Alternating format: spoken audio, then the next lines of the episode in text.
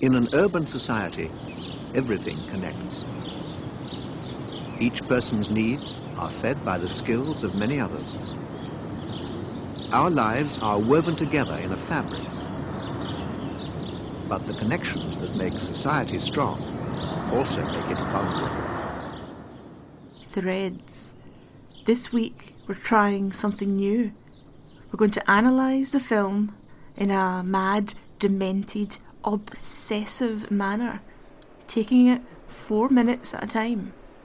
There are lots of podcasts out there which do this for other films, analysing a minute per episode. But I'm doing four minutes per episode to mark the nuclear four minute warning.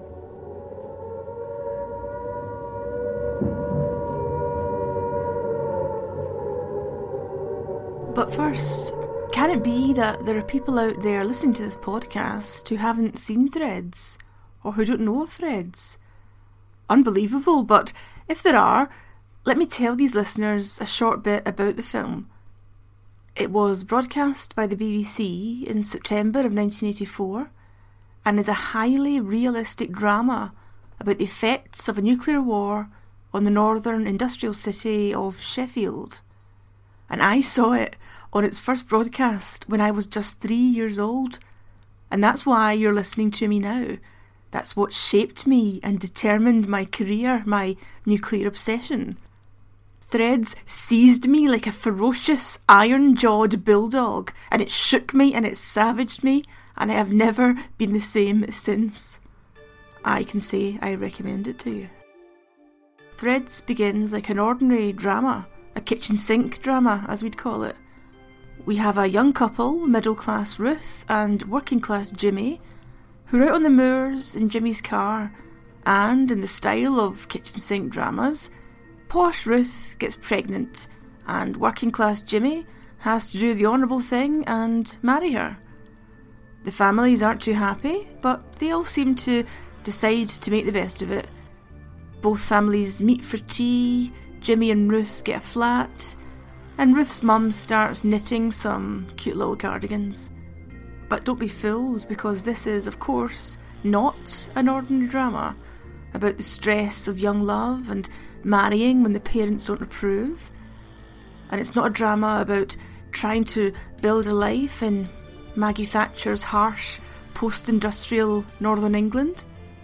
It sets itself up that way, yes, but then tears it all away from you because, yes, a bloody nuclear war breaks out. And suddenly, most of the characters you are following and beginning to know simply vanish from the screen. Those pink little baby cardigans being knitted, and the new flat they were scraping the wallpaper from, and the family dinners, and the paper rounds, and the homework, all that texture of humdrum life is ripped away, and we're plunged into a nightmare wasteland. And the film is absolutely merciless in depicting life after nuclear war. Merciless. I'm talking of scenes where we see a burned woman huddled on the pavement, pressing her cold, dead baby to her breast. I'm talking of seeing a blackened hand reaching out from a pile of rubble.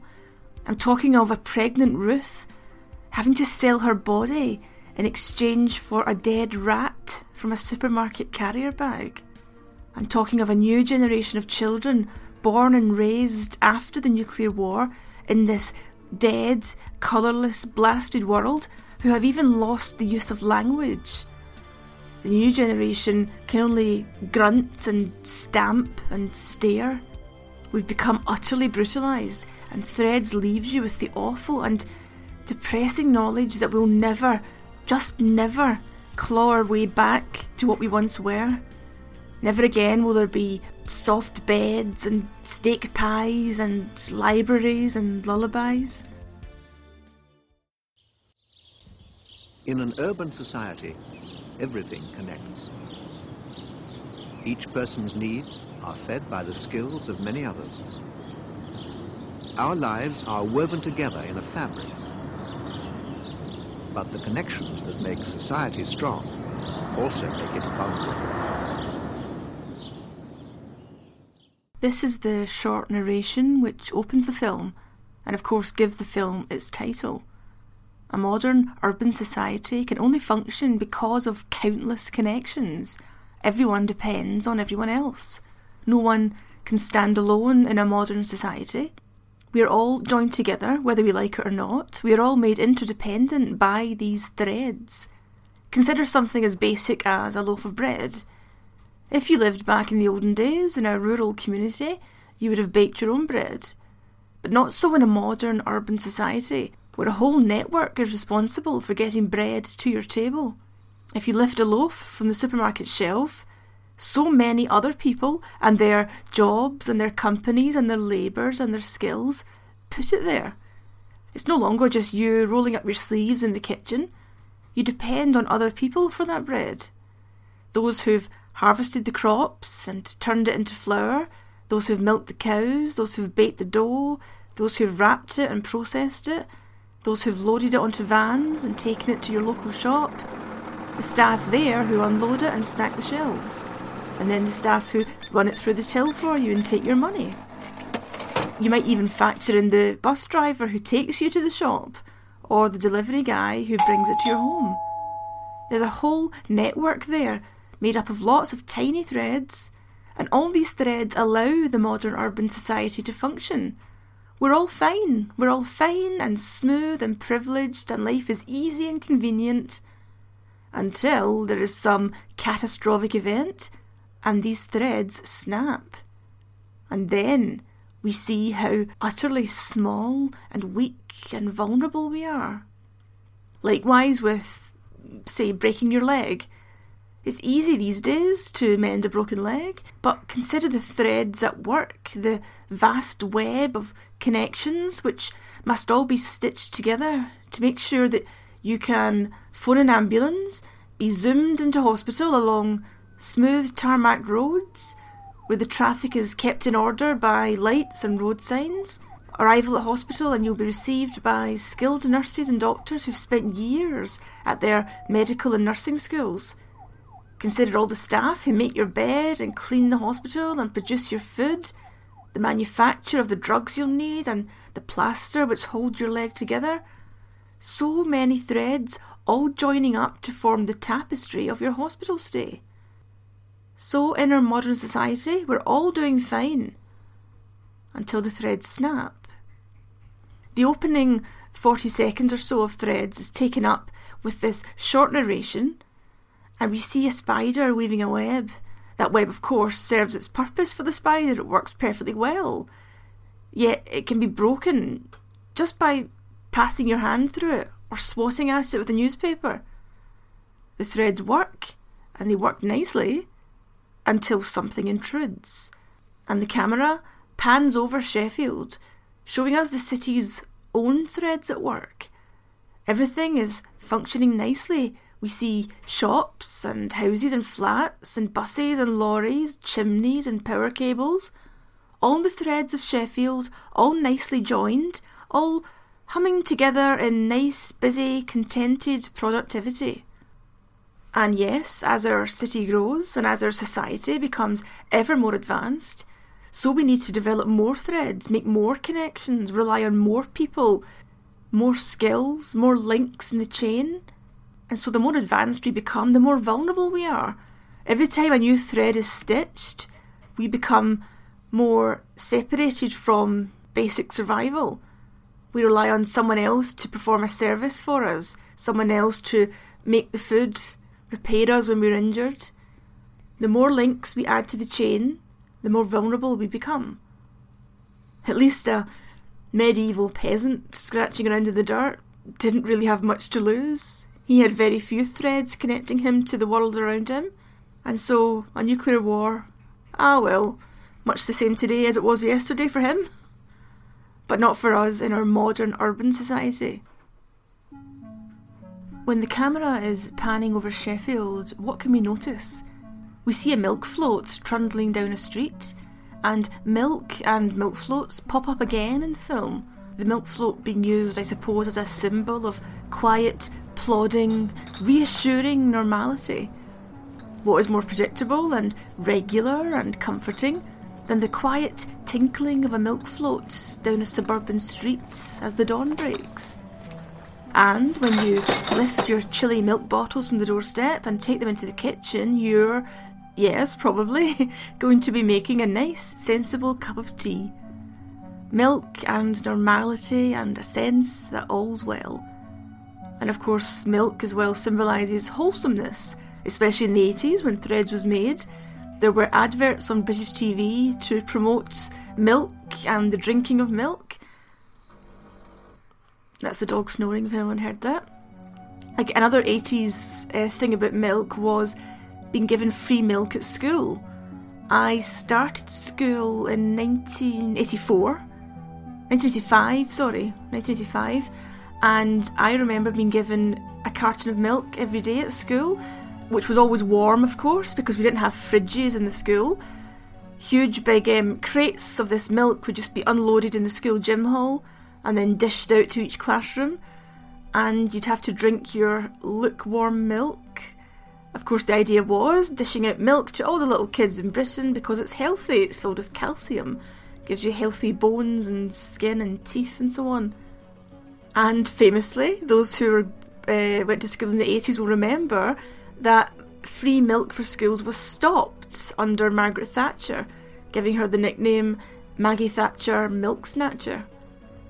But until the free milk was given away, yes, you would have to be given your little carton of milk, which I remember having uh, traffic lights on the back. It must have been part of some public information campaign to teach us the Green Cross code, how to cross the road safely. So you would pierce your tiny little carton with your straw. If you were bored, you could read the traffic light safety information on the back, and you had to drain your carton of this lukewarm milk because otherwise it would be wasteful. It would be um, you weren't getting the benefit of it. So what my school did, tell me if yours was the same, because I always remember this vividly as being very strange. One child each day would have to stand at the front of the classroom beside the bin, and when other kids came up to the bin to drop their empty cartons in, this appointed pupil would shake each carton. They were called the shaker. And they would shake the carton to make sure it was empty. If the shaker could hear some milk sloshing about in the carton, they would sternly hand it back, and you had to go back to your seat and drain the last bubbly dregs of that lukewarm milk. So, there, milk for 80s kids at least, symbolising sensible, wholesome behaviour, something benevolent and good and healthy. And here we have, at the beginning of Threads, our milk being delivered.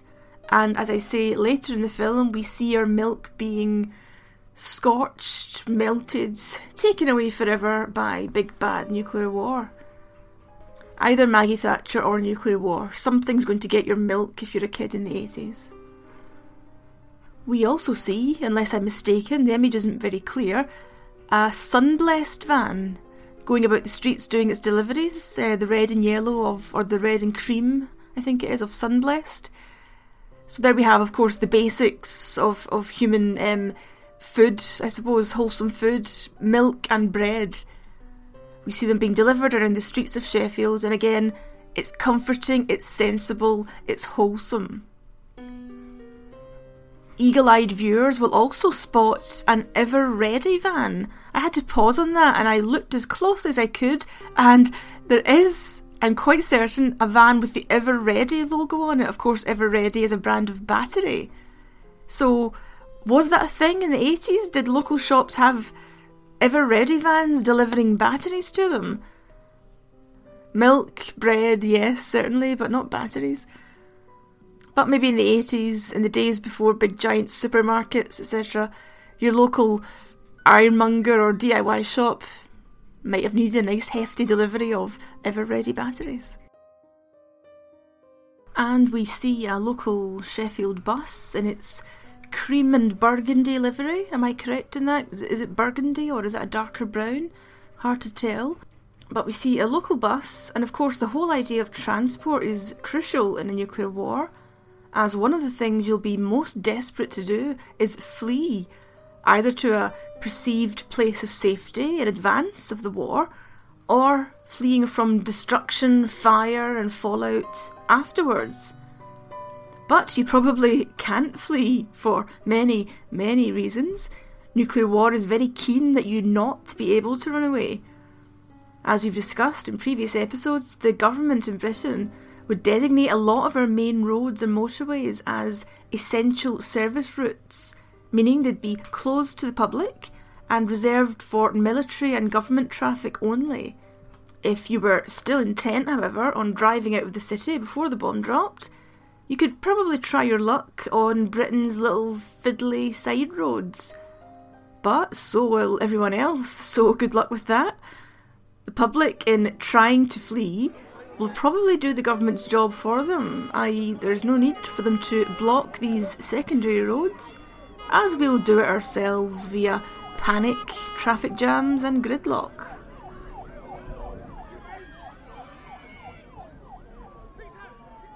But now let's plunge into the story. We might as well, as nuclear war is very swiftly going to snatch away. Jimmy and Ruth are, well, what's the polite word? Courting? Up on the moors in Jimmy's car, which my car geek husband tells me is a Ford Cortina Mark II, G Reg, which means it was made in probably 67 or 68. So Jimmy is impressing his bird with a 17 year old car. Better than nothing, I suppose. But Ruth isn't fussed, she's delighted because they're up in the moors in the fresh air, away from the smoky industrial air of Sheffield. A city, of course, once famous for its steelworks. But the steel industry is in decline. As we see later, Jimmy's dad has been made redundant, and instead of spending his days in a sweaty, masculine industry, he wears an apron and fusses around the dinner table dishing out the peas. Of course, nothing wrong with that, but perhaps in 1980s Britain, that would be seen as a tad emasculating. So, Sheffield's proud industry is on the decline, although it's about to suffer a blow far worse than anything Thatcher and deindustrialisation could have inflicted.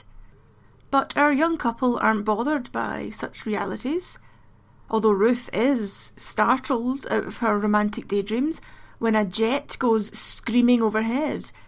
This is, again, thanks to David, who loves aeroplanes as much as he loves his cars, a phantom, which from the mid 70s to the end of the Cold War acted as an interceptor in the RAF.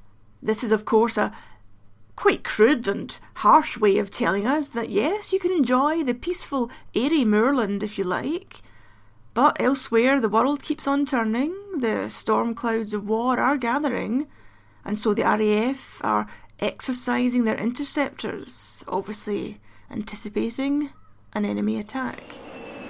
These planes would probably have come from the nearby airbase of RAF Finningley which has since been turned into Doncaster Sheffield Airport, but which previously had the daft name of Robin Hood Airport. It's worth pointing out that Finningley, during the Cold War, was home to some Vulcan bombers. The Vulcans, of course, being the most famous of Britain's nuclear bombers.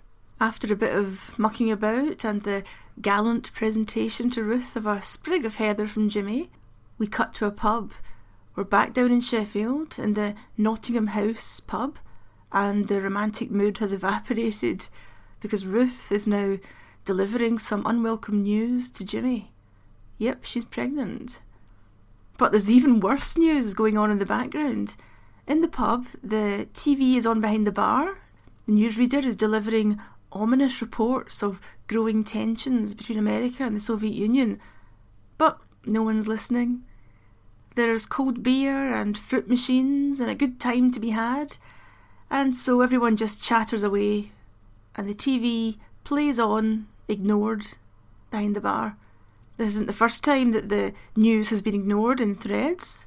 The film is only, at this point, three and a half minutes old, and already there have been two occasions where the public have ignored frightening news in the background. In the Nottingham House pub here, with the TV being ignored, and also up on the moor, as Jimmy is trying to inch his hand up Ruth's thigh, the news comes on in the car radio, but Jimmy immediately switches it off, so we can get the football scores. Ruth's thigh or the growing threat of nuclear war, both of these things immediately pushed aside because the football scores are being read out. Although the film is, as I say, only three and a half minutes old at this point, already there are two nagging moments where you want to urge the characters, pay attention, listen, listen. But they don't, they turn away, they carry on with the trivial minutiae and arguments and drinking of ordinary life. Why won't they listen? Why won't they do something? Why won't they run? But then, of course, you realise that there's no bloody point anyway, even if they did want to run as we've long discussed on this podcast, there's no point. You can't outrun a nuclear war. So, already at three and a half minutes, this film is making us feel anxious and edgy and helpless and frustrated as we watch as Ruth and Jimmy bicker and moan and drink their beer and don't realise what's happening. And then, as our four minutes draw to a close, Ruth confronts Jimmy with the situation. You know, what if she is pregnant? It's not the end of the world.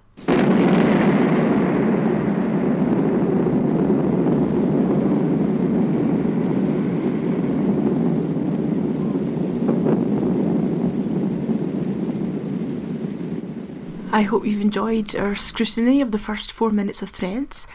I'm going to eventually work my way through the whole film. Every now and then I'll do the next four minutes and the next until we've given ourselves some kind of breakdown. Let me remind you that I've set up a YouTube channel, so if you want to see some additional material, some videos about nuclear war, how we prepared for nuclear war, please do check out my YouTube channel, which is also called The Atomic Hobo. And remember, you can get me on Facebook at Nuclear Britain or on Twitter at Julie A. McDowall. And before I go this week, let me thank my patrons for donating to this podcast. Also, donating, of course, to the cost of research, the cost of purchasing archives, and for setting up my YouTube channel. Big thanks to everyone. If you want to chip in, if you enjoy my work, please take a look at patreon.com forward slash atomic hobo. And let me say a special thank you to the following. Messi Ventura, Heather Parker, Peter Mars, Craig Bushman, John Haynes, Tom Stickland, Yannick, Sam Marco, Dave Marks, Alan Christie, Helen McHale, Douglas Greenshields, Colin McGee, Sean Milson, Brian Outlaw, Damien Ryan, Peter Lee. Of course, I have far more patrons than this, but I can't any longer fit everyone in. It's taking too long because, thank you, I now have 93 people in total. So I'm going to divide everyone up and read everyone out in batches. I hope that's okay. It was taking far too long, and someone pointed out that my Patreon list is soon going to be longer than the podcast, and that was quite accurate. So, thank you everyone for contributing and for listening.